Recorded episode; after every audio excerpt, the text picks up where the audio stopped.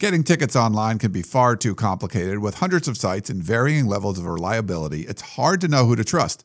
That's why SeatGeek is a way to go. SeatGeek pulls millions of tickets into one place so you can easily find the seats you want for the price you're willing to pay. There's nothing quite like being there in person, and SeatGeek will get you closer to the action for a great value.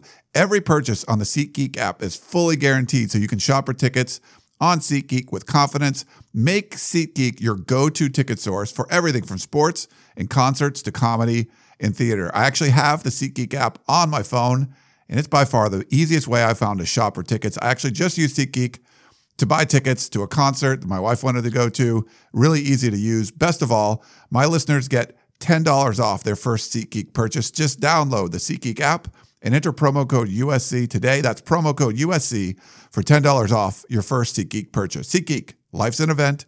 We have the tickets.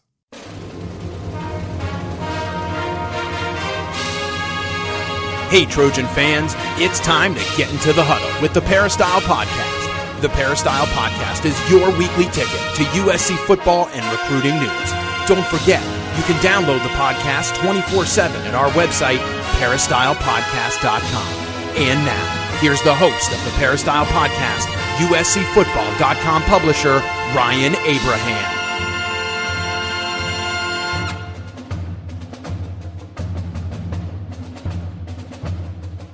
Hello,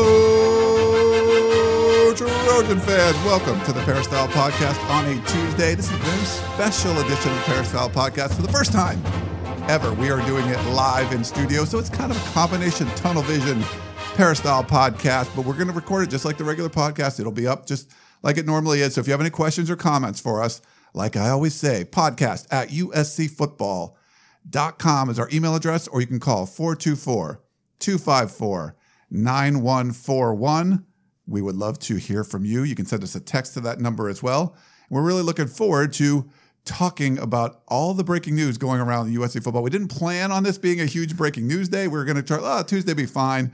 We normally would have Dan Weber on the show. It's only going to be Keely and myself today. Dan got caught in transit and wasn't going to be able to make it out here with all the breaking news and stuff that was going on. So it's going to be a regular Peristyle podcast, but Tunnel Vision 2, we should be on Facebook and we should be on YouTube. I believe so. Keely? Uh, we're on Facebook. Don't think we're on YouTube right now. Not on YouTube? Working okay. on it though. All right. Well, that's okay. Uh, it's, it's going all right. But so we are on Facebook. We're broadcasting this on Facebook Live. You can put your comments on Facebook Live, and we'll try to get to them as well. But as our because it's our regular Peristyle podcast show, we got a lot of questions that are already emailed in. We got voicemails that are already in. So we're going to get to all those, and then any kind of questions you have on Facebook, we'll try to do that as well. But there's also breaking news, Keely. There's a little news. You want to hit the little news button down Uh, there? yeah, sure. Breaking news: The Purge at USC. Okay, Pretty much. so as you guys know, Neil Callaway was let go uh, about a month ago or so. So he's USC's offensive line coach. Tim Drevno moved over, coaching offensive line and the running backs. But today, the purge happened. We knew there was going to be changes to staff because Lynn Swann said that in his statement. We know there are changes in the staff uh, right now. So uh, Tee Martin, USC's offensive line coach, who was demoted, uh, taking the, the play. Offensive co- coordinator. did I say, I'll say offensive line coach. offensive coordinator. I've done a lot of radio already. This is great. It's a lot of talking. This was a this is an ambitious effort. So we do apologize if it's not going as smoothly as, as you would like. We're doing our best. Um, but yes, USC's offensive coordinator. He's no longer on the staff, which is interesting. He's a recruiting powerhouse as well. An early signing period is quickly approaching. Yes. So this was the mo- maybe the most curious move to me because I, I tweeted this out. According to our sources, uh, you know, we heard Tee Martin was not going to be. Well, he'd have been okay sticking on the staff and being some other role. Uh, he wasn't a super fan of being the offensive coordinator calling the plays, but not really. It wasn't his offense. He didn't have control over that. So that's what we were told. He would have been cool staying on staff. His son is at Redondo Union High School. He plays baseball. He plays football. Up and coming guy. Uh, you know, going to be a hot prospect. Uh, you know, his other son's over at Clemson, but um, I felt that this was a real. There was a real good reason to keep Tee Martin on this staff because it is a staff that about half of them don't recruit uh, at a full time basis. They're kind of part time recruiters. Tee Martin more than carries his own weight Um, so he is out, and I don't know. We don't. We haven't got to hear from him yet. If it's a reduced, like if if he was offered the reduced role and he didn't like it, or Clay Clay Helton just wanted to to move on without him, whatever it is. Probably the most dynamic recruiter, a guy that's been involved in a lot of the dudes that are already committed right now with all the was there five receivers or something committed. Yeah. Tee Martin uh, out Or for yeah. I mean that's Around there. significant. You're doing a lot, Keely. I know there's a lot happening. significant uh, loss, I think, for the USC staff. Now, there's a lot of people saying, well, you know, I think you needed to bring in a an offensive coordinator that was going to bring in his own system. I don't have any question with that, but I really thought that Tee Martin might survive this purge and stick around, but he is not. It seemed like Tee Martin should be the guy, one of the guys you'd want to stick around if he was willing to take that role, the the smaller role, just because he's an institution. He's a guy who recruited so much and kind of was the glue guy as far as recruiting goes.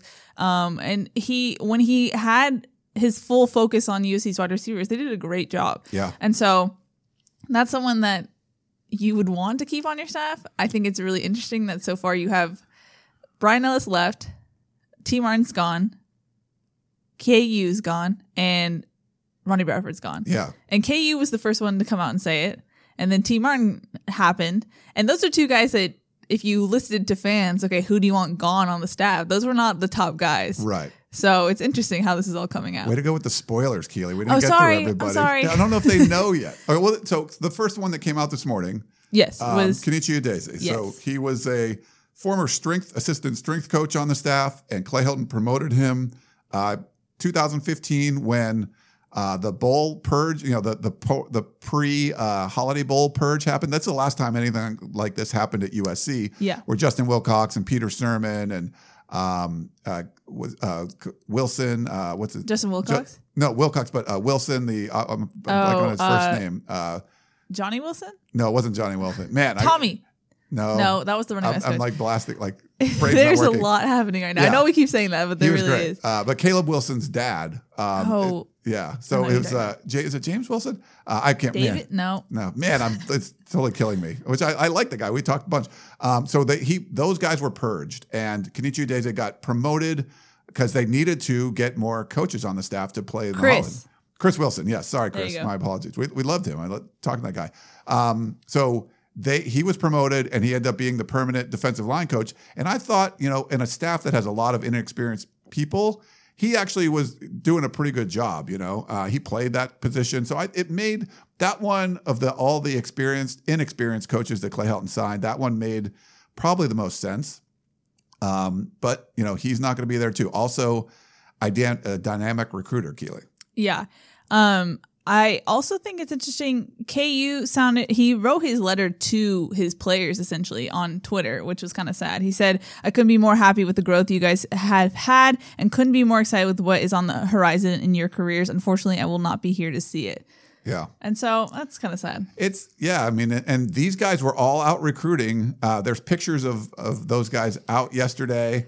Uh, we had heard that you know guys were getting to planes and stuff, and I, I talked to a former uh, support staff member too, and he says that's how this stuff happens because we were anticipating this, and I asked him like, well, what happens like because the sports staff people, support staff people go out and they're making people's itineraries and they're figuring things out, and I talked to a guy, you know, and back in uh, 2015, like you're trying to send a guy out on a plane and he'll come out of a meeting and go, um, nope, uh, I'm fired. So it's just not Yeah. not ideal. So that's basically what was happening uh, here. Uh, the other one that came out, uh, Ronnie Bradford, Yes. um, the defensive back coach for USC, not a dynamic recruiter, someone that doesn't really get involved all that much until later on. Now he started getting involved now when the season is over, but he'd never been someone. He was more of an NFL mind, you know, similar to Clancy Pendergast. They're they're buds.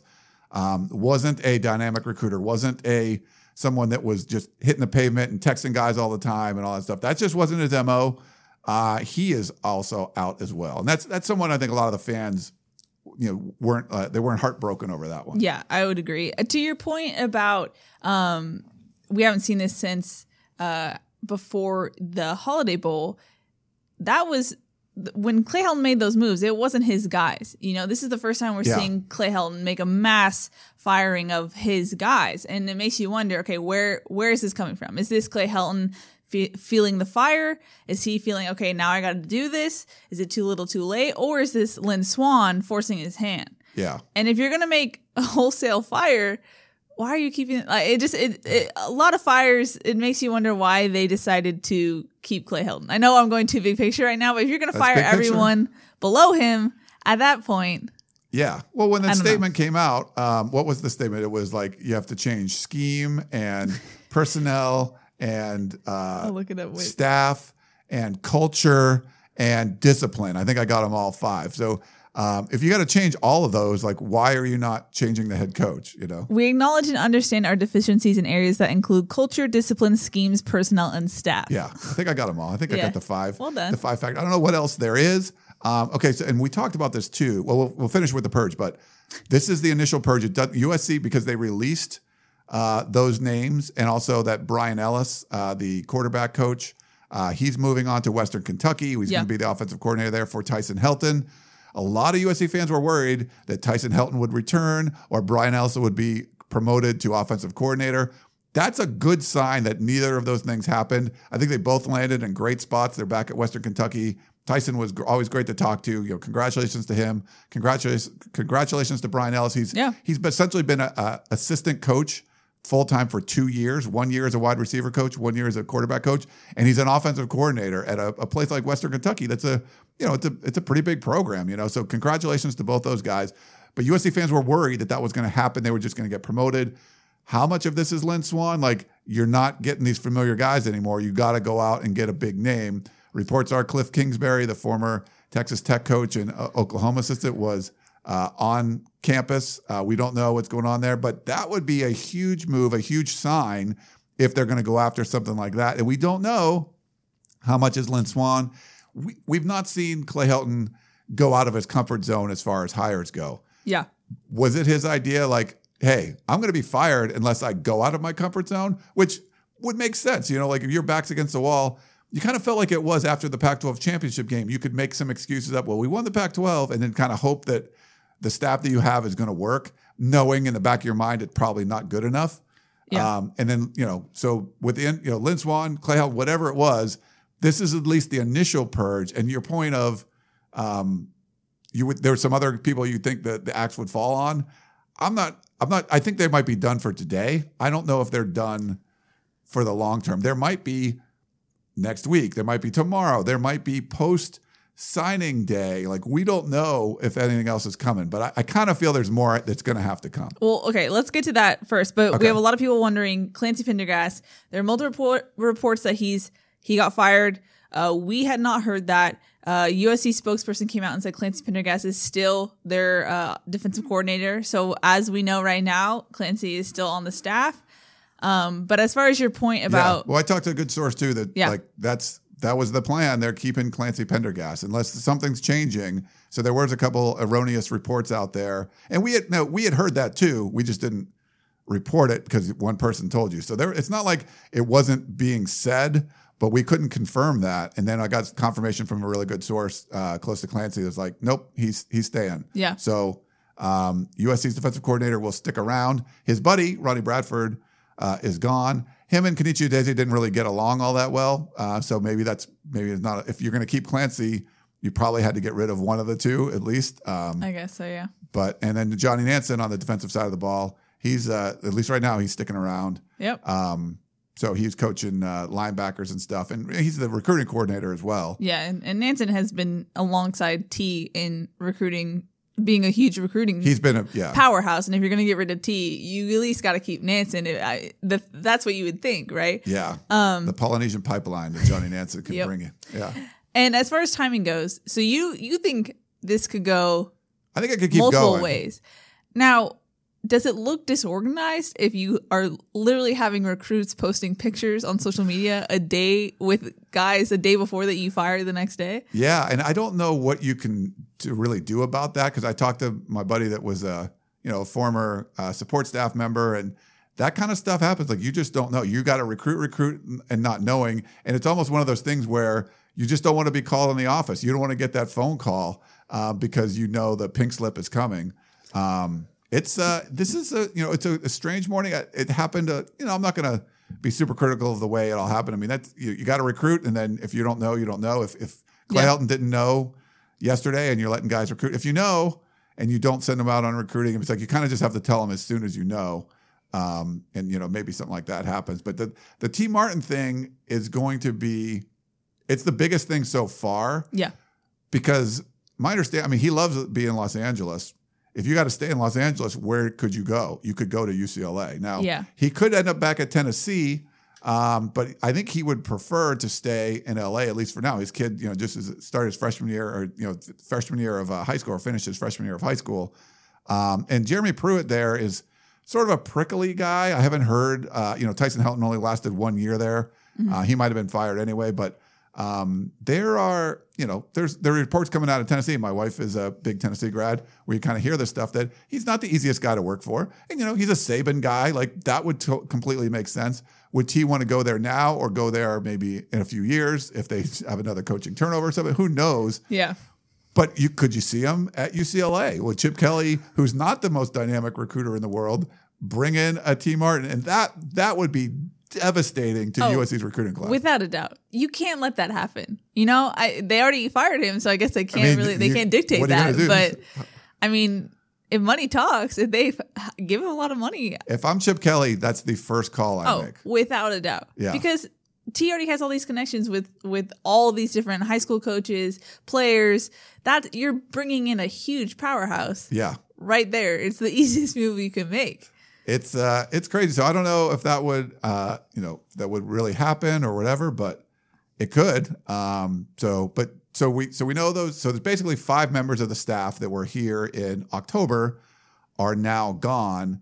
Um I, my guess is not gonna, you're not going to hear any more today. Like USC released their statement, Okay, So- I thought it was a little odd that USC released a statement right now. right? Like, would you do it if it's not, you know, if you got more coming, are you going to release another statement? Like maybe, maybe there's some more, um, but it might be if you wait. Does it? Are you wait until after signing day? Or are you trying to bring in, uh, you know, a big name offensive coordinator? That's the thing. Like you knew there was going to be some purging, but who are you going to hire? Uh, we haven't seen a great track record. I mean, USC in general, just uh, the, the school is not very good at hiring people um, based on resumes and stuff. Do they go out and get an established offensive coordinator who has his own system, who learned it from a guru or developed it himself, and he's going to come in and run his own thing? And Clay Helton's not going to be involved in the play calling or designing the offense or anything. Or do you bring in someone that's, uh, you know, kind of a medium strength that can come in and, and run USC's system. I think there's a, a huge difference. And if if USC does the former, um, I think that it bodes well for their chances to win next year. If they do the latter, it's just rearranging the deck chairs on the Titanic. So that's it's a big move here. The offensive coordinator is a big one. I just felt they could do it, but keep Tee Martin. Yeah, I would agree. The t- the questions I have now are how much will Clay have the ability to get who he wants? If he wants the best, does he have the right money to do that? Will they open up the purse strings to let him do that? And two, what are Lynn Swann's expectations going forward? Because if you're putting together essentially a new staff for a new season, could Clay Helton, if, if it somehow goes wrong next season, could Clay Helton come back to Lynn and be like, hey, I did this, give me another year? Like, we have to gel, you know, or is it a short lease? Like, like you have to come in, have your new staff gel and win games, or else, because that's a hard environment to work in, no matter what, you know. I don't see any other choice. And uh, but you know, you didn't fire him after a five and seven season when the Pac-12 was down. There, this roster had no business losing seven games. We said that a million times. Yeah. So if you didn't fire him after this year, I don't know. I mean, you you can't think. You, you talk about the Steelers and the long-term mentality and stuff. Just because you can't throw bad, you know, good money after bad at some point. You're like you just have to cut your losses at some point. And it looked like this was the right time. And um, you know, for whatever reason, Lynn Swann did not want to do that. I just don't see this happening. And how much financial support does he have? We've heard there's been some issues uh, with that. But if you're going to make some big changes, and so far, I mean, the biggest thing is you know really Tee Martin. There hasn't been. He was already demoted, so he wasn't calling plays anymore. So it's not like Clancy Pendergast would have been a big, you know, pretty big move, uh, and it looks like he's sticking around. So, um, you know, we'll see. Uh, John Baxter, you know, a, a special teams coordinator who's you know high paid, who's been around a long time. Uh, there's been a lot of special teams problems. They, I think they played better in the second part of the year, But to have only 10 guys on the field, like in half of your games, that's probably, you know, for a play, that's probably not so good. I mean, that would be a, a bigger move too. Neil Callaway was a big move because that was someone that's super close uh, to Clay Helton. And if he would have got rid of Brian Ellis, that would have been a big move too. Um, but, you know, he ended up leaving for another job. So we haven't seen like the purgy being like, whoa, that's a, that's a pretty big one outside of uh, Tee Martin, I'd say. Yeah. I but I think we're still in waiting right now. There's still a lot of pieces All to, to fall. So I don't know. Today, you think? Or If they're gonna do it, I would just rather than I don't know if this is a personal standpoint, but just get it all over with. Yeah. Just go. Just rip the band aid off? Yeah. Because go. then you're sending mixed signals, I think. yeah, well, Because otherwise you don't look like you have it all together. Uh, when have they looked like they've had it all Okay. together? I'm trying to give them the benefit of the doubt, right This is not, I mean, if, if you take anything away from this, just watching how this has gone down, watching, reading Lynn Swann's statement and the condescending tone and the let me be clear. And if we only change these five fundamental things, we're going to be fine and all this stuff. This is not a well run organization. It's not. It's not. The athletic department is not well run. There's no doubt about it in my mind. Now, it could still work.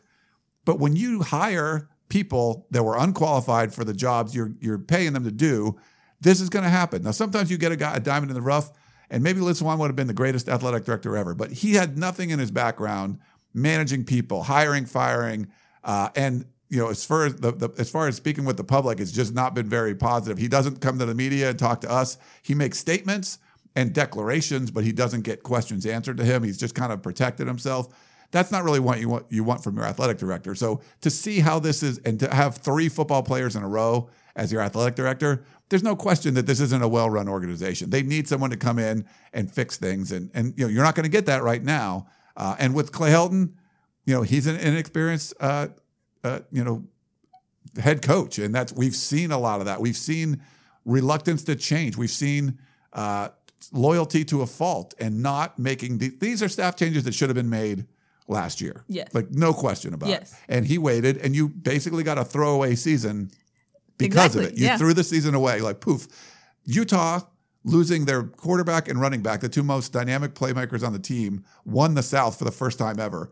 There's no reason. I mean, their their roster doesn't even compare to USC's. This was a throwaway season. You could have coasted to win the Pac-12 South this year and couldn't even do that. So it's a problem. it was basically a season that was a result of the stubbornness of the staff.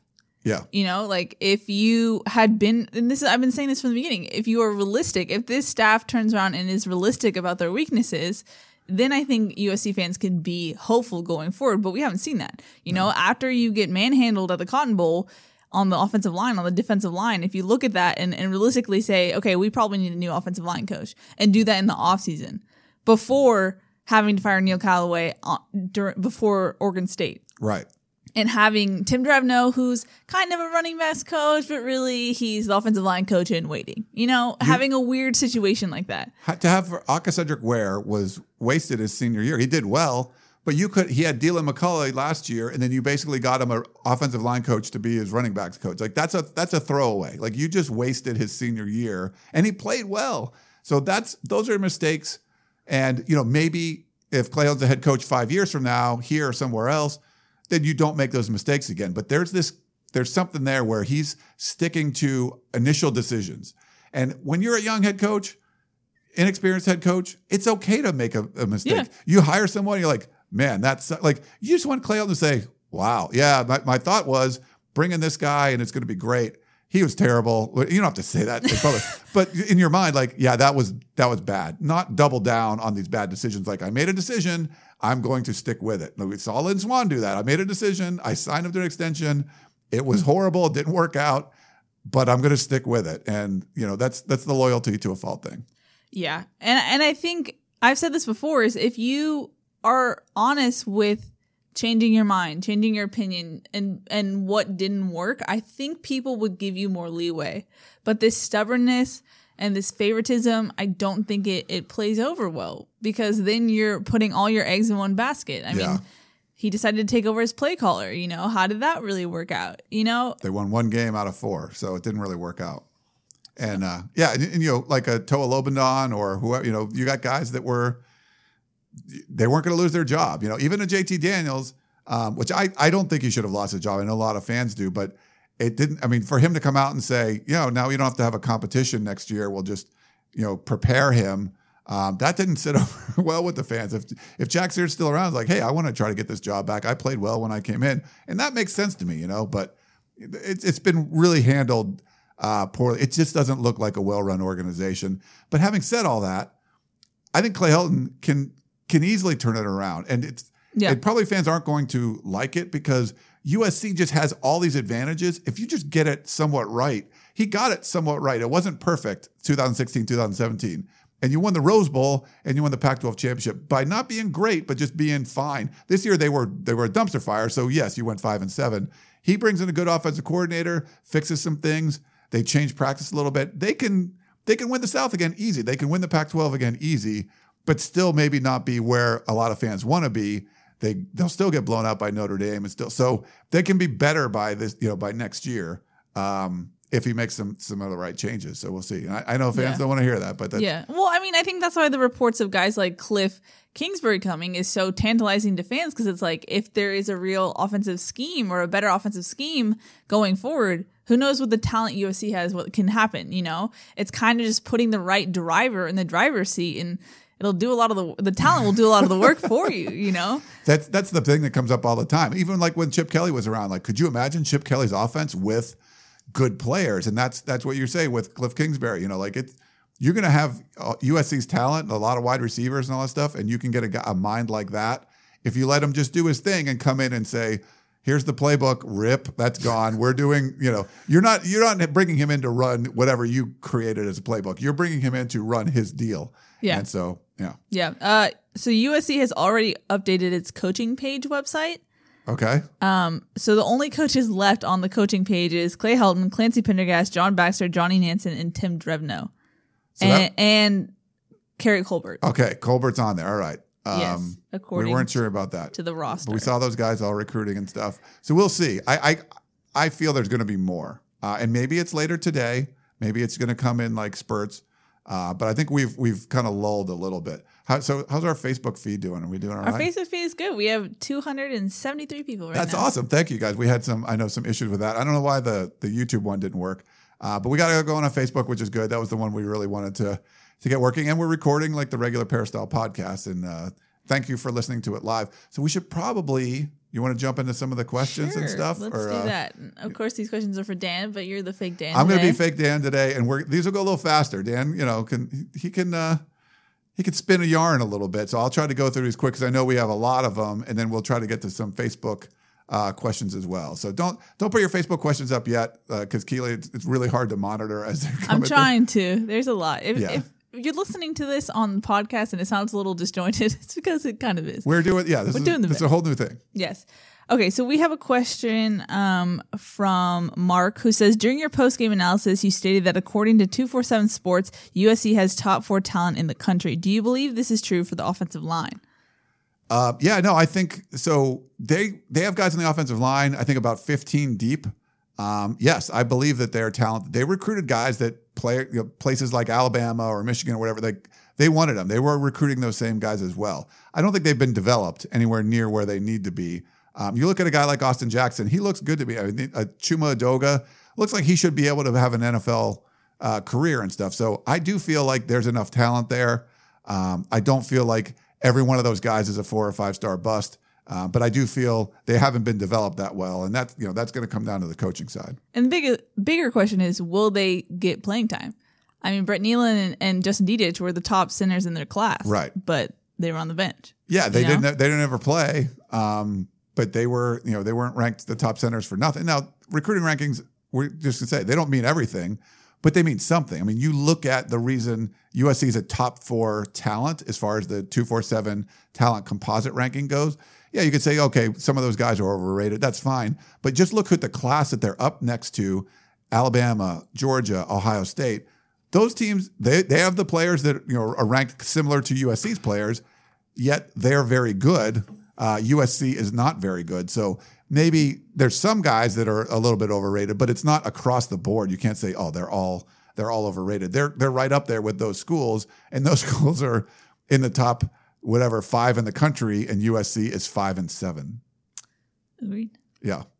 Steven San Diego says, "Do you believe that Lynn Swann retained retained Coach Helton to cover up a horrid extension deal that he made last season? If Clay actually had a $15 million buyout, in Lynn's mind, does a $10 million buyout sound better than a $15 million buyout, even after another disastrous year on the field. What top top notch coaching talent is going to come to SC for a year? 2019 is another wasted season for SC football. If I were the students, I would protest in a cl- classy way at Heritage Hall to force Swann to resign to avoid another disaster. So that's Steve in San Diego. That's a lot of stuff there, Steve. But just as far as the buyout goes, we we heard it wasn't that hard that high, but we heard a lot of stuff. Um, it this really seemed like Lynn Swann wanted to keep Clay Helton, and he wasn't. That's what his decision kind of made before. And then it didn't really matter what results happened on the field because it couldn't have been any worse, right? The, the season could have ended. You lost five of your last six games. He made the decision. He wanted to keep him despite whatever would happen. He didn't care what was going to happen. Um, I think he did make a mistake, and that's you got a rookie athletic director. You're going to do that. You have rookie athletic director dealing with Jimmy Sexton, super agent. Who's going to win? Jimmy Sexton, and I think he raked him over the coals. Um, so yeah, would you like to sign a guy to an extension in February and then fire him uh, in November? Probably not. I think that had something to do with it. But a lot of the other stuff too around the university with the board of trustees having a lot of other things they got to deal with. Not a permanent president. Um, but I think that the, the results were bad enough that it got the board of trustees attention who didn't really want to deal with it. It was okay. It, it was bad though. So it was sort of now on their list of things to deal with. And uh, Lynn Swann was like, nope, we're to, we're to go in this direction. And uh, obviously the fans were, were pretty outraged about it.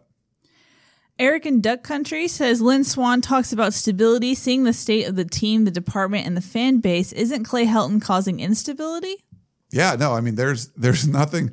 You stability meaning like you're not going to hire and fire someone, and that's a that's a big job. That's a big job for an athletic director. I said it a million times. It's not an ideal time to do that, uh, but it's easier if you're the athletic director to stay uh, with what you got because you're going to have to go out there and try to find somebody and be criticized again.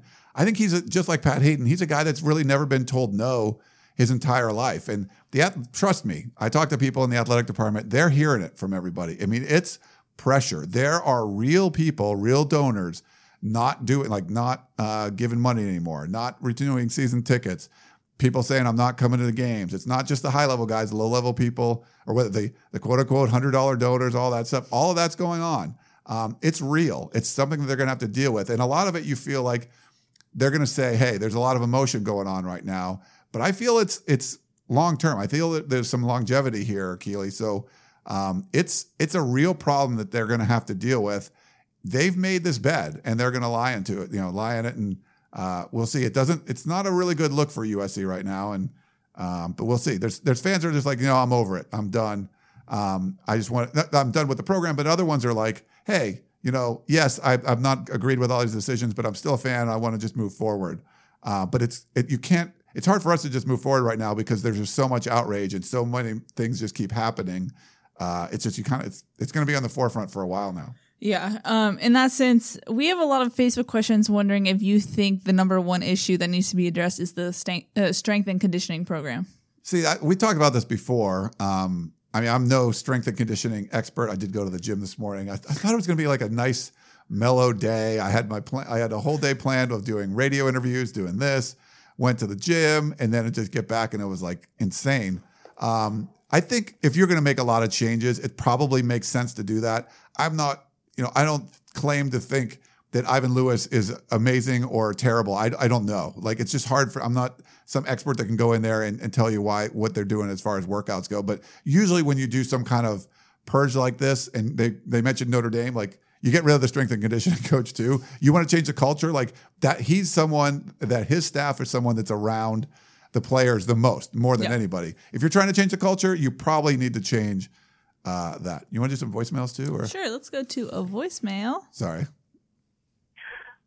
Yes, this is Richard from uh, Palm Springs. I was at the game yesterday. Thought I would comment after the game, and then I decided, no, I'm going to wait till today, and maybe Lynn Swann will come out with something. And sure enough, to the surprise of nobody, Clay is coming back. The statement that uh, Swann put out to the fan base of season ticket holders and everybody else is ridiculous. To compare it to what Notre Dame had two years ago. I guess we're supposed to believe that in two years, SC is going to be 12 and 0 and one of the four teams playing for the national championship. We all know that it's happening. And the wording in those statements to the fans was arrogance personified. It was all mouthpieces and no substance to it. And the Trojan sword that that band leader comes out and stabs in the ground every time the game starts, Swann just did that to the entire fan base. He just put a sword in everybody. This is the reason a lot of people are not coming back, and I am included. I would love to hear your comments, and I'm sure I'm not alone. Fight on. Thanks again. Bye. Richard. Yeah, no, I feel it was an arrogant statement too. The more I read it, and the more like, let me be clear. And it was similar to the radio announcement where it's like, he's just telling you as a fan why you shouldn't be feeling the way you're feeling. He's saying, "Th- did you know there were sanctions? They won the Rose Bowl two years ago. It's like, yes, fans know that already. So it's the tone deafness. Like he just doesn't, he's not addressing it in the right way. To say some fans liked it, will like it, some fans won't. It's like that, you don't know what the definition of some is. Like 95% of fans don't like it. You got to come out in a different way. That statement was more like, USC is 10 and 2 and we're going to make some changes. Like that's not the case. Like it's way worse than that. So I, I agree, Richard. Tone deaf, arrogant statement from Lynn Swann. I did not like it at all. Um, is that too harsh, Keely? No, I, I don't know. Yeah, she's try, she tries to reel me in when I I'm, try to reel him in when he gets a little heated. That was a little heated. But for for the Notre Dame comparison too, I think that's bogus. Like when you're talking about Brian Kelly, he was the head coach for 14 years by the time they did this. He had already been to a national championship game. He did amazing things at Cincinnati. Like he has a track record that would make you believe, okay, maybe you got down the wrong path. We're going to let you change some assistants. You don't have that track record with Clay Helton. You shouldn't be given that benefit of the doubt to make the, the changes like that. So the comparison between what Notre Dame did and what USC is, is sort of doing, and Notre Dame got rid of both coordinators, by the way, and the strength coach, I believe, I think it was the strength coach too.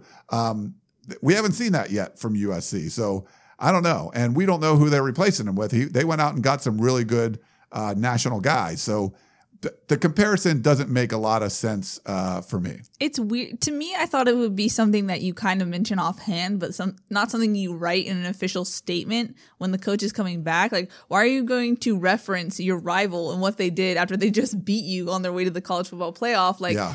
and then you're putting yourself in such tight parameters of okay this is what notre dame did we want to do that thus we will be back to greatness really soon like Yeah. and granted that's what you want if you're a usc fan but it's just i think you could say it more vaguely rather than we're taking the notre dame method and Right. also that was something that clay helton said He mentioned it multiple times. after the cal game which was how many games were left in the season two more Yeah. and I told Dan, I was like, if you're USC, if you're a coach at USC, an assistant coach or whatnot, are you starting to look elsewhere? Because Clay Helton essentially just put your job on Right. notice. Like Clay always mentioned the results of what happened at Notre Dame. He didn't mention what they did to get there. Right. So I just thought it was interesting. Yeah. Don't yeah, I don't I don't like that comparison at all. Um so yeah. All right. Um, What else we got?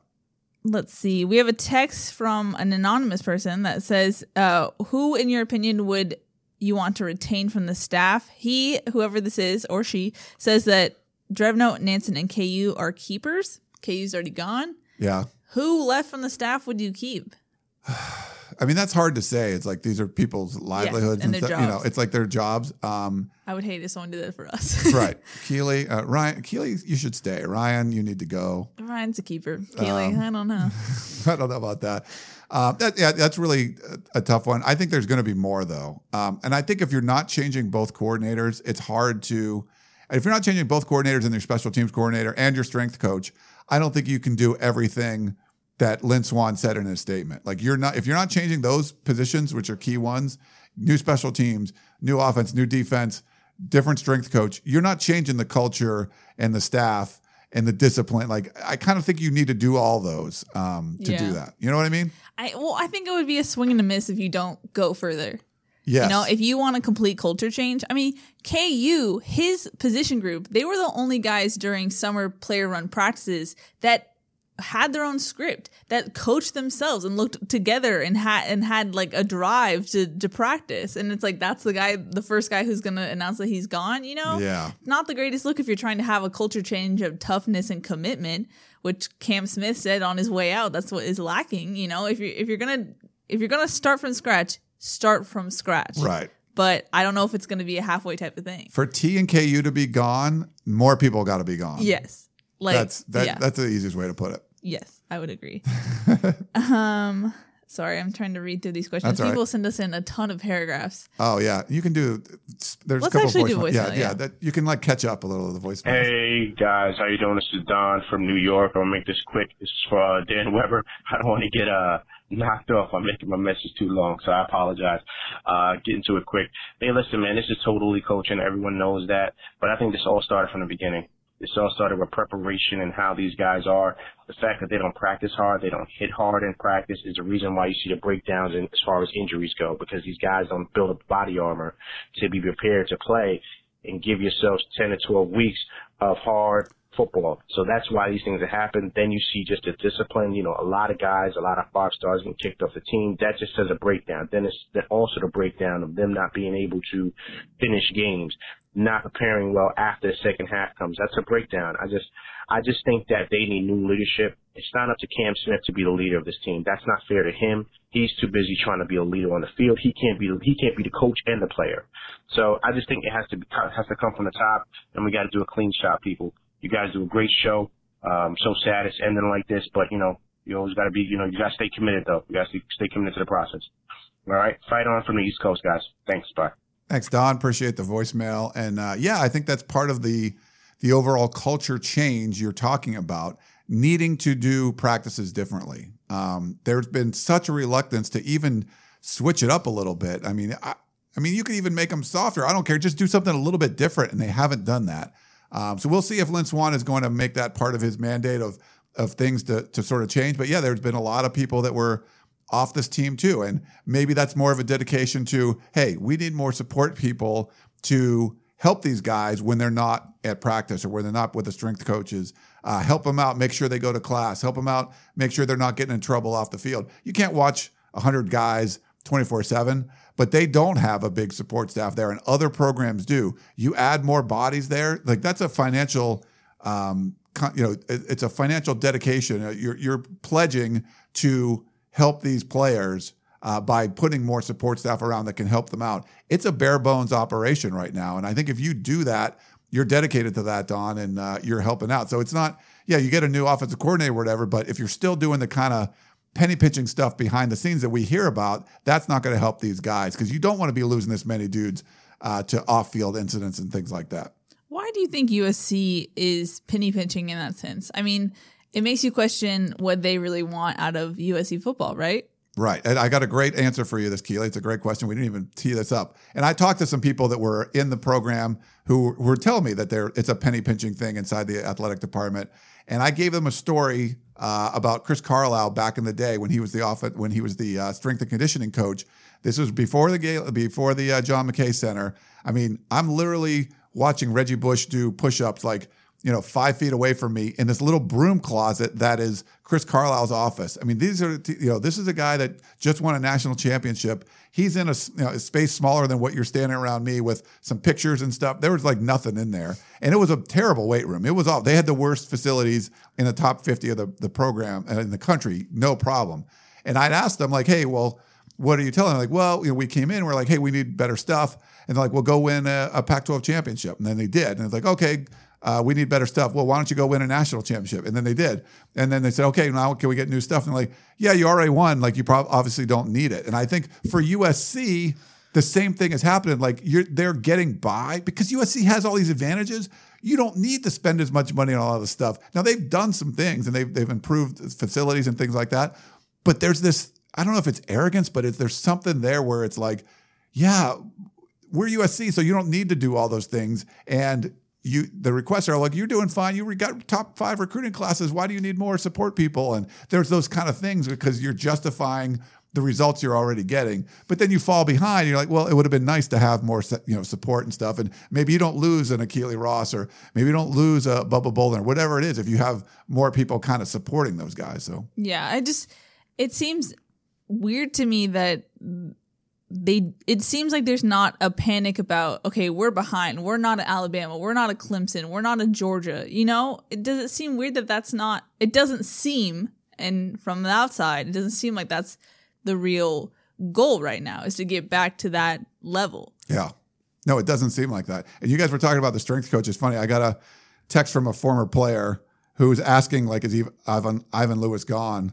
And uh, he thinks he should be. Uh, he's saying, I love him, but our guys look like they play for a D- Division One AA team strength coach. No explosiveness, dominant players in years. So at least one former prominent player is saying, uh, make a change. So Um, but I, like I said, I'm no expert on. I can't tell you he's good or bad. Not that I can tell you like if a running back coach is good or bad, but you can see the results easier on the field. You know. Um, so more things are filtering in. Arash Markazi of ESPN, who happens to be friends with Cliff Kingsbury, I Yeah. believe, he says uh, Cliff has not interviewed for the USC offensive coordinator job yet. That could change after today, but nothing has happened yet. And despite speculation on Twitter, he is not on campus. Interesting. Okay. Yeah. I, I texted with him a little bit yesterday. I'm like, hey, trying to get some uh, scoop from Arash, but uh, didn't really get that. So okay, Friend so of the pod, Arash. yeah. Uh, he's yeah, he's definitely a friend of the podcast, friend of us. Uh, let me see if I find Arash's. Uh, So we have a question from Frank, if we want to get to that. okay. He says, um, "Do you think that Coach Helton staying for one more year with a new staff was because of how poorly uh, Lane Kiffin and Steve Sarkisian panned out as hires?" I mean, I don't. I mean, it, it's really hard to say. They're, they're all were bad hires. Like none of them should have been hired. And but that's the thing. When Clay Helton comes in, he was an assistant for those two bad hires, and he was never been in a you know a, head coach before. If he was the offensive coordinator for uh, Ohio State when they won the national championship, yeah, it's like Tom Herman. You give him a chance. He was the offensive coordinator and he was a quarterback coach for two failed regimes that were fired mid-season. And he had to be the interim coach coach twice because of it. So, yeah, I mean, I think that's part of it. Maybe you don't want to do a mid-season firing, but at some point you have to stop the cycle. You have to stop like Yeah. stop hiring people just because they're familiar. And I really just feel like at USC they they know it's not a well-run organization, and if you bring somebody in that's strong, they will come in and make changes. Um, and you need if you brought in a strong athletic director, uh, I, I I know a bunch of people that work there, and I like a lot of them, and they'd probably be fine, but they need new leadership there. It's just not the whole like it's being run behind the scenes, and you have a figurehead that's just not working anymore. Get someone in that runs it, and they can still fundraise and all that stuff, but run it well. Have it be a well-run organization. Yeah. You can't, under no metric, is this USC athletic department a well-run organization right now. Uh, we have a question from Mark Ficini, I believe. He says, It seems to me all the staff changes are the easy part. How do you expect the powers that be, Helton or Swann, not sure who's in charge, uh, that will go about changing the soft culture? It doesn't seem in Clay's nature to get tough and make tough decisions and practices, etc. The players need to develop a bad attitude, and that's not Clay. Yeah, no, I think that's. I mean, when you talk about changing the culture, and the other thing in that statement, USC went out and lost Saturday night to Notre Dame, and Lynn Swann the next morning is like Clay Helton has a plan in place. Like, did he come up with that plan overnight? Like, when did the when did you come up with the plan? Because if you had a plan, could you have implemented it earlier in the year, or Yeah. could you have not lost to Cal or UCLA or Notre Dame? So somehow between the end of game 12 and the next morning, they came up with some sort of plan that's going to change the culture and the discipline and the staff and all that stuff is like mm, I don't I don't buy any of that. So but you need that's part of the assistant coaching hire thing. If you had an Ed Orgeron on the staff and I'm a Ed Orgeron's walking around yelling at everybody and I'm like a wide receiver and I know he's close by because they're doing a, a drill close to mine. I ain't loafing because Yeah. you know maybe my coach isn't going to like yell at me, but I know Orgeron if he looks over and sees me loafing, he's going to yell. So they don't have a coach really like that. I think that would go a long way to improving the culture. Do you think whoever comes in as a coordinator or assistant coach will have enough authority to tell Clay, hey, we need to go full speed tackling at practice? Will Clay actually let that happen? I think you need a voice like that. You need mo- multiple voices like that, people that will push back. And I think in early, even early in Pete Carroll's years, he had voices like that. And then later on, he didn't really. And as good of a coach as he is, I think you still need those voices a lot of times. And, and we don't really have that. You, Clay Helton is a guy that was happy to be there. He didn't like, he knew. I mean, this is an amazing opportunity. If I just came off the street, USC would not have hired me to be their head coach, but I was there. It worked out. He had this great opportunity. And I think you have to, so he was some of this happy to be there guy. And I think a lot of the staff was kind of like that. So were they really going to push back on Clay? I think Clancy probably had more of a, he had more autonomy than, than a lot of the people. He was doing his own thing over there. But that's, I mean, I don't see much else. Um, you know, but like Bryan Ellis is, you know, his first time ever being a, a assistant coach and uh, you know for quarterbacks and you know Kenechi Udeze that was his first time. Like there was a lot of that stuff. Keary and, Colbert. Yeah, I mean, so these are the first time these guys are being full time head coaches. That's not a voice that you're going to push back on. You get like a Cliff Kingsbury, I assume he's going to come in, or if you had like Mike McIntyre, the the, the fired Colorado coach who used to be a defensive coordinator for years. Like if they brought someone like that in, like he's going to tell you his own deal, and I think he would push back. He'd been a head coach longer. Both those guys have been head coach longer than Clay Helton. So yeah, um, and that's why Justin Wilcox hires those kind of guys because you want that voice.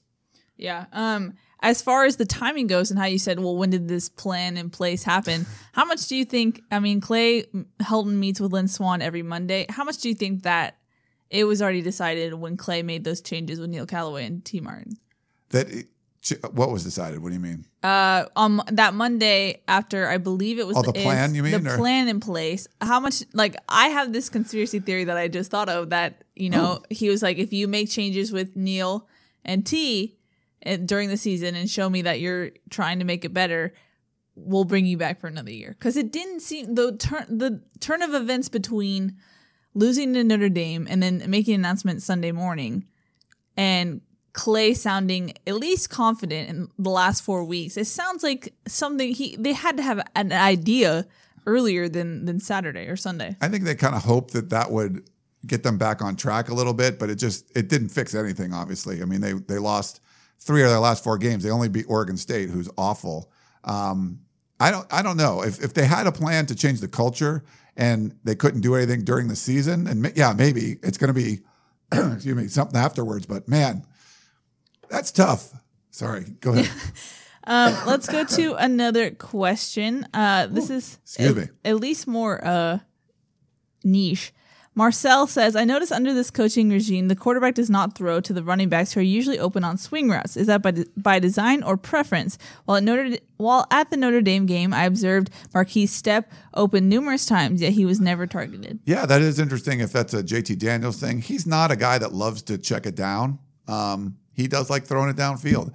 We don't know how much is uh, dictated by him, like if he gets to do that, if that's the primary play call. They did a little bit of that, I think, early against Notre Dame. Then they dropped more guys in the coverage, and it was a little harder to do. But that now it's a good question. Um, I think it's probably a little mix of both, but it's. I don't think this is well designed offense. Look at UCLA when they're even though they're losing games, guys are wide open. Like USC when they're completing passes, it's because guys aren't wide open, but they make a really good play. Yeah. They're not being schemed all that well. So I wouldn't put a lot of stock into that. Just they need a new offensive They need a, a different scheme because you can make guys wide open in college if you got a good scheme. And I don't think USC has that. We got one more voicemail. Yeah, right? one more voicemail. Hi, guys. This question is for Dan. As a note, I'm calling in on Sunday morning before any announcements have been made. However, all indicators point to the fact that Helton will be retained. So here we go. Helton keeps on making comparisons between this season and Brian Kelly's 4 and 8 Notre Dame season. Well, Brian Kelly cleaned house after that season.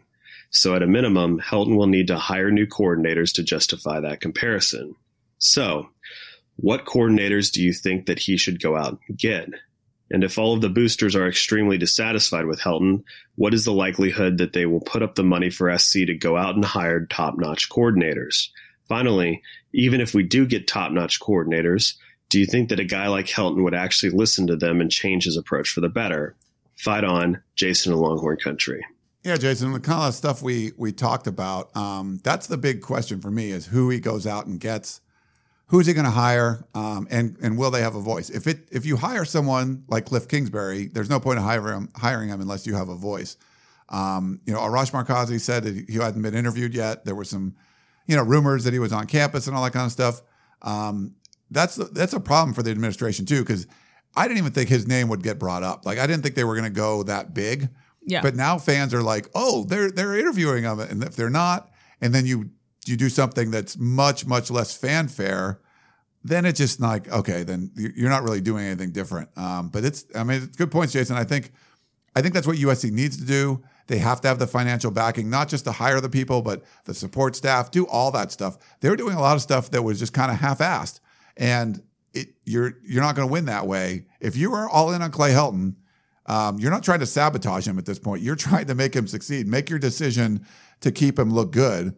So I think because that's that'll be part of Lynn Swann's motivation that his his butt's on the line now too. Because I backed him when everyone said no. He probably wants to do everything he can to come out and make Clay very success very successful because it's not worked out to now, and he wants to prove all those fans wrong. So I, I feel like they're going to have some backing there. I don't think they're going to shortchange him. As far as when Lynn Swann came out and made that announcement, there was huge pushback and a lot of upset Yeah. fans. If USC comes out, comes out and turns around and has great coordinators, or Clancy's still there, but comes out with great offensive coordinator, great assistant coaches, everyone feels good about this. Do you think that will last? The f- people feeling better? Will that even happen? Or are people stuck in their ways of, I'm over this team? I think it'll help for sure because that at least shows because people feel like they're not even trying, you know, and Yeah. this would show you're trying at least. Um, it's still not gonna. There's gonna be a lot of people that are like, I don't care who you get. You can bring in Bill, Bill Belichick as your defensive coordinator. I don't care. I don't want Clay as the quarter. That's the coach, and that's fine. That that's their opinion. Uh, but I do feel it would be a step in the right direction, and I feel like if they did that with all the talent USC has, they're not going to be bad next year. They're going to be a lot better than you think. Yeah. Um, now, if they're not, whatever they do, if they start losing again early, people are just not going to care. But they he will win some of the people back by making a big hire or two. Yeah. Uh, our friend Saman says Hey, if, Saman. if USC oh if Cliff cannot if if Cliff is not an option, who are some other viable OC candidates in your opinion? I mean, I haven't really dug into this a lot, so it's really hard for me to You say. spent all that time on your coaching head coaching hot board. Uh, I did so much on the head coaching side, and that didn't come to be. So, um, but you know, I think you look at people that are fired head coaches that were, um, I think like Jim McElwain's name came up. Uh, I don't know if he would be a good guy, but go. I mean, I, I haven't dug in enough for this, and this obviously just happened this morning. Uh, but there's going to be some obvious ones, and the the least USC has to do is be involved in the obvious ones, like make a run at Kingsbury. You know, make a run at guys like that. Uh, and if not, then it's just like you're. You, then it's not going to matter as much. You got to get someone who has his own system that's super successful. Like that's you got to do that. Not I'm going to bring in someone to run what we do. That's not enough. yeah. So for some reason we have just resurrected on YouTube. Don't know why. Oh, really? Hello YouTube. Uh, we have a text from Crystal from Marina Del Rey who says, I'm very saddened to hear that the administration is seemingly sticking by Helton and making such a big show of it, including releasing a statement on social media. I'm a lonely, a lowly season ticket holder that's not an athletic fund donor, so I'm guessing the university won't really care if I renew my tickets next year. But do any of you have any idea what the big ticket donors, donors are saying about this? Also, is there anyone above Lynn Swann that can overrule him? So the president's above Lynn Swann, but it's an interim president, and the board of trustees. You have to, you know, but he's got the final call as far as this goes. He would get need to get approval from the interim president, but I don't think Dr. Wanda Austin, everything we heard, she wasn't going to try to do anything crazy that the next president she would she want to saddle the next president with something that would last for a long time. And if you fire if you said no, you have to fire him, you're basically saddling the next president with a new head coach and all that kind of stuff. So I, I think they were just going to let Lynn Swann do what he wanted to do. I do feel like there's boosters like yourself, or you know, smaller boosters, or just season ticket holders, whatever. I don't. I'm sorry, I don't want to say just season ticket holders, but season ticket holders and big money boosters. I mean, I got messages from people that were buying um, boxes in the new towers that are saying, "I'm done. I'm not doing it." And I have friends that are getting bigger suites and they're done. Um, now USC has to handle all that stuff, and everyone we talk to, you know, with knowledge inside the athletic department, they they're dealing with it now. And some of it's emotion, some of it they feel like it might pass, um, but it's it's definitely real. And you bring in a guy like Lynn Swann, who doesn't have any experience. Why did you bring him in? I mean, because he played football at USC, but he could be, he could rally money. He could be a huge fundraiser for USC. Well, is he going to be a big fundraiser now that he makes this decision that makes everyone mad? And he, if he calls a big donor, it's like Lynn, that was a terrible decision. I ain't giving you guys money. Um, so I think it, it handcuffs him as far as being a big fundraiser now, and that's the whole reason he was brought in. I think he's not going to be able to do that. Um, I, I feel like attendance is going to be down next year, no matter what, and I feel like the the donations and stuff are going to be down. So that's the the bed that USC made, and they're going to have to lie in it right now. Uh, but you're you're not alone. There's there's big ticket boosters and stuff too that feel exactly the way you do, and and they're withholding some of their money. Here's an interesting thought experiment. Um, Jordan Palmer for quarterbacks coach. Interesting. How do you feel about that? No, I want to get. No, No. Shot me down. Well, okay. okay. Here's the thing. Um, people are like, oh, well, how about Willie McGinest for defensive coordinator? Like, Okay, but Jordan Palmer coached Sam Darnold in between his in between Yeah. declaring and l- going to pro day. Sam looked better I ish. Okay, just the name. It's just because he's Carson Palmer's brother and stuff, and it's like, would you look at him otherwise? Like, eh, maybe. But those guys are doing. They're like the quarterback gurus. They they do their own private stuff. I don't think that would happen. That's okay. But if you're just talking about former players because oh they were a great linebacker, he'd be an awesome coach at USC. Not. I know, all right. But it's just it's it's getting into that you're you're kind of defensive about like, eh, why don't you just go get someone that's been a quarterback coach somewhere? I'd True. rather see you get a college quarterback coach than a quarterback guru that's in the the news and stuff. I think experience should be the key. Yes, Resume, experience, resume. resume is the the buzzword. Look at your resume. If you're like hiring for the athletic director, look at the resume. Does it say athletic director and then the guy's resume? Nope, gone. I'm t- oh head coach. Has he been a head coach before? No, gone. Oh, you want to be a quarterback coach? He hasn't been a quarterback coach. Gone. USC hired all those people that didn't have those jobs on their resume. Defensive line coach, you didn't hire someone that had that experience. Um, stop doing that. Don't hire people who don't have the job you want them to do on their current resume. Don't be the first entry on their next resume that, oh, I became a head coach at USC or I became an athletic director at USC. Stop that. Stop it, USC. Mini rant from Ryan. Mini rant. Okay. boom. We're gonna have to wrap it up soon. Soon. We got a little time. That's a fine. Um, I got to do. I'm doing like Petros and Money show in like 15 minutes, and my voice is already I'm going. about to say your voice is giving out right now. So. I know. So I got to give myself a few minutes. But we want to. We want to get. Yeah, we're. This is the first time we're doing this, so hopefully people are enjoying it. Yeah, Facebook or YouTube, if you guys have questions that you want us to address, get those in now 'cause we're running low on email questions. Um, I wonder. I wonder about YouTube. Like if it just started an hour late or something. Maybe that was the thing.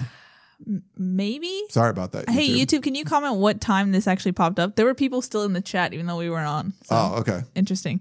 Um, James in Claremont wants to know more about Marvell Tell and some of the injuries on the secondary. He said during the pregame show with Pete and JJ, they were discussing that Marvell Tell was not playing, and JJ made a little snicker and a comment that went to say that he wasn't going to get into it, but it sounded like he knew something and didn't want to elaborate. So much that Pete questioned him, but couldn't get it, couldn't get anything more out of him. No, that's interesting. Um, him, CJ Pollard also didn't uh, dress for that game, and you thought that would be a chance for him to start and everything. Um, there was rumors that CJ Pollard was going to transfer out, and Gerard uh, squashed those, uh, talking to members of his family and stuff. So um, I don't know exactly why he wasn't out there.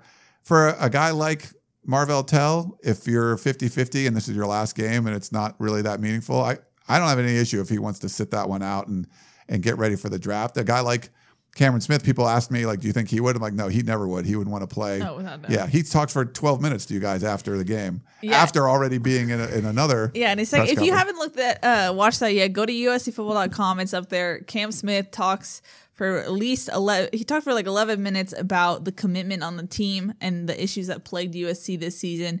Um it was really interesting. He was pretty candid and uh it's a good watch. It'll make you concerned. Yeah, check it out. Um Ryan, any any oh, you're not doing Periscope.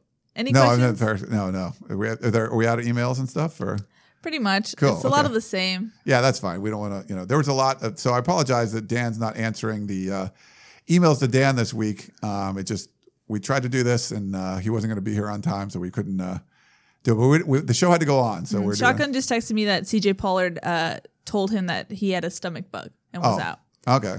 And Shotgun wasn't supposed to be here. Someone said, "Did Shotgun not survive the purge?" Shotgun is still around. I'm thinking about. No, I'm just kidding. Of course, no. Shotgun's awesome. Uh, no, this was this was supposed to be a, our, our normal. We at 1:30 we tape Peristyle podcast with Keely, Dan Weber, and myself. All the news was breaking like right before that, and Dan was going to be late getting here. And this is not like late to a podcast. This is we've already scheduled the show. So Keely and I just said, well, we'll just do it ourselves. Uh, and like I said, I got to do Petros and Money afterwards, and I haven't really been on that show very much, so I wanted to make sure I got on that one because it's local. It's hard to get on local LA radio. I'll do Mason and Ireland or um, some of those guys, you know, uh, uh, Ron, know, Roger Lodge and stuff. They're great. Like they'll have me on, but they don't talk USC football all year round. So it's kind of hot right now, and you got to talk about it. It's a hot topic. Yeah. Um, Michael says, "How many wins do you think USC uh, Clay Helton needs for next season?" Yeah, that's. I did uh, some radio in San Diego this morning. And they were asking about that. Like, if he finishes like nine and three, they're like, like, is that going to be like grounds for dismissal? Like, if you don't win the Pac-12 or something? And uh, it's interesting, and I think it might depend on what the staff looks like. Because if it's like a mediocre staff, and you know, maybe that's not enough. You know, but if, I don't know. It's uh, it, it's. Would you have said five and seven was he was going to be retained? Like, no. So it's really hard to say uh, what you would think. Because I would have, if you would asked me, like, if they finished six and six this year, I'd have said, no, he'll be fired. And he wasn't. He finished five and seven, didn't make a bowl game, and he wasn't fired. So that, I think that's really hard to say. Yeah, I would agree. I'm just really curious. Swann's thinking in all this. Yeah. How much leeway do you give him? Did he want to buy one year? I, my gut is he at least wanted to buy one year. He just didn't want to do it right now. He didn't want to be forced to fire him now. I think he's going to be more open to it later, but he'd made his mind up. We're not doing it now. And then every reason possible came up that said, do it now. And he's like, nope, we're not doing it now. That that's my gut feeling on it. That he didn't want to do it now. He'll be the the wheels are greased. It'll be easier to do it next year. So even going like nine and three, maybe he gets fired. I don't know, but like I, I feel it'll be a lot easier next year. It's just the the main thing was I'm not doing it now, even though everything told him he should have done it now, and everyone told him he should do it now. Yeah. So Is that fair? I Yeah. guess so. It's it's always always crazy at USC. Always crazy. There's never, yeah, there's no off season. There's no, it's always something going on. I really did feel like, oh, it'll be kind of quiet today, and yeah. it's like super purge. super purge. I was gonna mean, tweet out something purge. too. Like, there's good gifts you can tweet out, like purge, but then it's like I don't want to. be I mean, people are losing their jobs, so you don't want to Yeah, be like it's hard because mean because about it. But it's like you have to talk about it. It's news, you know. yeah, it's hard because it's a, ultimately football is a game, but it's hard to remember that these are kids and these are guys with families, Right. And these are their jobs, you know. And so that's when the line you got to make sure you don't cross. There's that way. recruiting impact. We saw Yeah. Jordan Wilmore, who you saw like this past weekend. I did. He tweeted out like, "Oh man, like I mean, there's, there's shocking news for a lot of these guys, especially when visits were being made.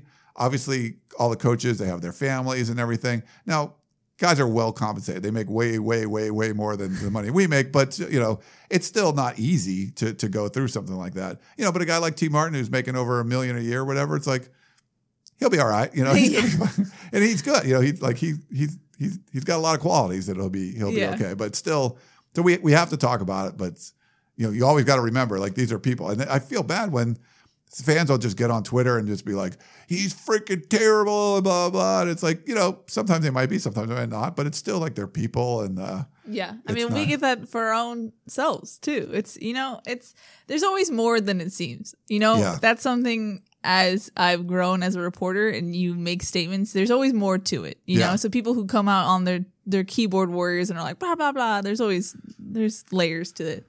Lots of layers. But it's tough because it's not all their faults that there's been so many horrible decisions made from higher levels, you know. And mm-hmm. there is. And and people underneath them are trying to make the best of it. And you don't know was, you know, how much of the offense was, you know, go, scoring 3 points against Stanford. How much of it was Tee Martin's fault, how much it was the offensive fault, players' fault, whatever you want to say.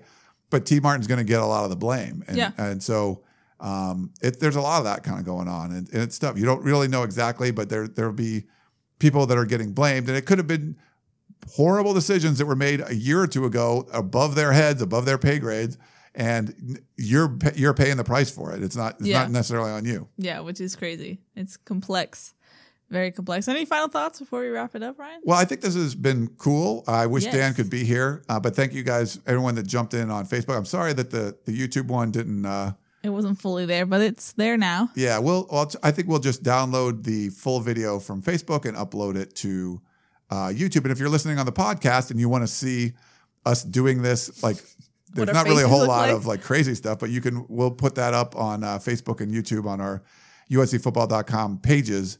Uh, but people always ask, "You're going to do the podcast too?" Because people love just like listening. Um, we but we thought about doing this where we'll we'll simulcast basically us just doing a podcast. So we got the headphones on. It's a little bit different than our, our regular uh, tunnel vision. So hopefully you guys uh, enjoyed it. And again, apologize that Dan uh, couldn't be here, but nice nice job running everything, Keely. You got she got like five I've tried. keyboards in front of her. I, yeah, there. I have like four different screens in front of me right now. yeah, So- but it's but it worked. I think it worked. We got it. yeah, We- we did it. Does Facebook people seem to like it? Like, Yeah, I think Facebook's hanging in there. Everyone, everyone's stuck together. Nice. So we survived. That's all that matters. Sweet. All right. Well, that's Keely Eure. I'm Ryan Abraham. Thank you so much for tuning into the Peristyle Podcast and Tunnel Vision. And we will talk to you next time. You may have noticed that shopping at Trader Joe's is unlike shopping at other markets. People ask us all the time how we manage to have such unique, interesting, and delicious products at such great everyday prices. This is Dan Bain of Trader Joe's. The answer is simple. It's all in the way we do business. We buy directly from the manufacturer whenever possible. This helps to keep our costs low, and we pass those savings on to you. No gimmicks, just great values at honest prices. Every day at Trader Joe's. Thanks for listening.